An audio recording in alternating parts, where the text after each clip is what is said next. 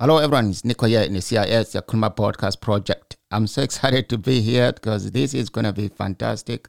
I'll be talking to some guests today. And I have 5 questions to ask them because even myself, I have no idea what CIS does. But those who don't know what CIS stands for, it stands for Community InfoSource, based in Glasgow. So yes, please welcome to CIS Podcast Project. Hi, Nico, and thanks for the opportunity. And first of all, I would probably say that CIS is a community-led organization, a non-governmental organization who work with disadvantaged people, disadvantaged communities, I would say probably vulnerable people like asylum seekers and refugees, to help their integration and to help as well protecting their rights, I would say. But personally, for me, CIS is, I would say, it's an act of extending my love. You know, it's a friendship, it's a kindness. You know, and I would say it's a kindness toward over, but in the very, very unconditional way. Because I would say, how can I say yes? I would say probably it's a conscious act, but a decision is made by the heart, you know, without expecting something in return. So this is how I can really, really describe CIS to someone who probably don't know CIS. And CIS they work on 3 different projects. Yeah, CS work on 3 different projects. This is probably what I would say to the person. So the first one is challenging violence against women. It's a very good project. And women and asylum seeker housing. So, and the third one I really, really, really take part of is the well-being project. Okay, let's move to question number 2. How would you describe what a charity or non-government organization, NGO, is to someone who did not know about the idea? I would say the NGO is, it's an organization, independent organization from government control. Technically, they operate on a non-profit level, and sometimes they rely on government funds, but they're not completely.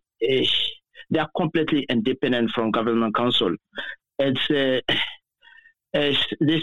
what I can really say on they seek to advance some public benefits, like working with disadvantaged group, vulnerable people in the community, and in areas like education, poverty, diversity, religion, and sometimes other activities serving the public interest or common good. That's probably the best definition I can probably put on NGOs. Great explanation there, and I'm learning as well as we go during this podcast. So I'm going to move on to question number 3. How do you feel, or what impression did you get the first time you came into CIS? Wow. Or even now. So, yeah, up to now. So, a very good impression. I have a very big consideration for their work. I find the place absolutely, they welcome me, and I feel like home, you know, and I work a lot in the NGO,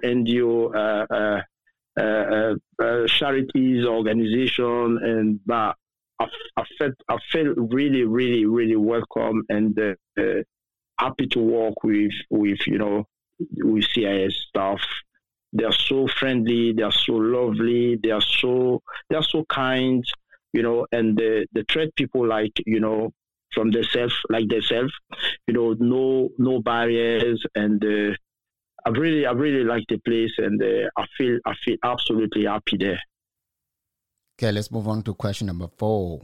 What do you find helpful or welcoming at CIS, and what do you find unhelpful or difficult? Okay, what I really find difficult and helpful, I don't know, but what I find very, very helpful is the fact that, you know, they put everybody in the same level. There is no, you know, they give you that, they put you in the situation where you trust yourself, they trust you. So that is the connection, that is, you know, the conversation, that is, you know, that is things. And, you know, you got that freedom of saying things, putting things forward. You know, they always ask your point of view. So I really appreciate that, and I really, really value that as well. You know, yeah. I just started volunteering for CIS not long ago, but I feel like, you know, I've been there for years and years and years, and I appreciate the help they gave me. You know, and they appreciate my work. You know, this is very, very important. At least you work with people, professional people, they know, they appreciate what you're doing, you know, and they're happy to help. They're happy to support. And I love that. Yeah, myself, I'm enjoying talking to you, man. And this is really great. And hearing all these positive things about CIS and everything. But I was wondering, is any opportunities for volunteers like yourself to actually enable you for training courses as well, not only remain as a volunteer or asylum seeker or refugee? What is your expectations on this project? There is a lot. I've been through about maybe 3 trainings, you know, and that brought a lot of input. What was that? And we went through a project, how to behave, how to control ourselves according to someone's behavior, you know. And I went through as well the project called, I did the first aid training with them, you know, and I recently complete as well the working leader training. You know, so there's a lot of opportunities for people to help, you know, for people to really want to contribute, for people that they want to add values on their CVs or that kind of thing, or people that they really want to, you know, participate to probably helping the other people. The Go A Nice program, they're called Be Friendly.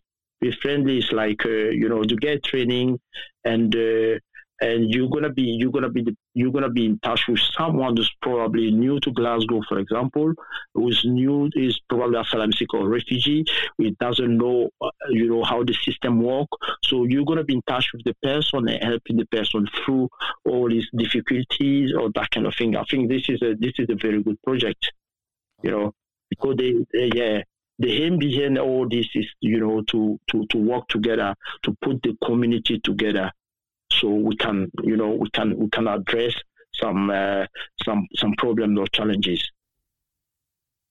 Great. We are moving to question number 5. Anything would you like the CIS staff and volunteers to know about you, such as interest, strength, achievement, fear, even the people who listen to the podcast? What would you like them to know about you? Yes, interest is like, I got enough time to, you know, to give them. So that's something I want them to know. And the other thing is we share the same view, the same aim, helping people. Yes, I love that. And I love the way, you know, the put thing, you know, they want to help, and this is what I like most, you know, and they are committed. These people are really, really committed. They are not expecting anything back, you know. And what was the other one again? What was the other question? Is there any time scale how long you should volunteer with CIS? You always go. I think at this stage, you don't have, you got that opportunity to withdraw anytime. If you think that you need some time for yourself and you really want to withdraw, I think you got that opportunity. And this, if you want to make, if you want to be there for one day, if you want just to volunteer for 5 minutes, 10 minutes, you also got that opportunity, you know. And I think putting every skills, every time together, that will probably make a big change to the organization. People are really trying, you know, to give time, to give the knowledge, to give to put the experience, you know, into the balance, to try, you know, to achieve something. So coming to CIS and volunteering for CIS brought me a lot of skills, like communication skills, like I would say, for example, strength. You know, I would say probably I make friends over there as well. You know, I got that confidence as well. You know, so I feel proud of myself. You know, helping people in the community, helping my peers. You know, this is a great achievement, and I could have probably been able to achieve that if CIS wasn't there to help me. You know, they helped me, and that's my way to, you know, to pay that back to the community. Okay, now before I go, I'm just going to say thank you so much again for joining me on the podcast. I just want to know your last opinion on this. What's your opinion about the CIS Project podcast? Yeah, I think it's a very good opportunity to spread the message to the whole community. So by me, you know, expressing myself, you being the interviewer, you know, putting the question forward, and me trying to explain what's happened with these charity, these organizations, especially CIS, I think it's a very good idea. It's so important that the community realize that there is a charity, there is a NGOs out there. They are there for the community. They are there to help, and they are really, really genuine. So I encourage you, Nico, to carry on with your project. I think it's a very, very good project, and I thank you very much for the opportunity on the behalf as well of CIS.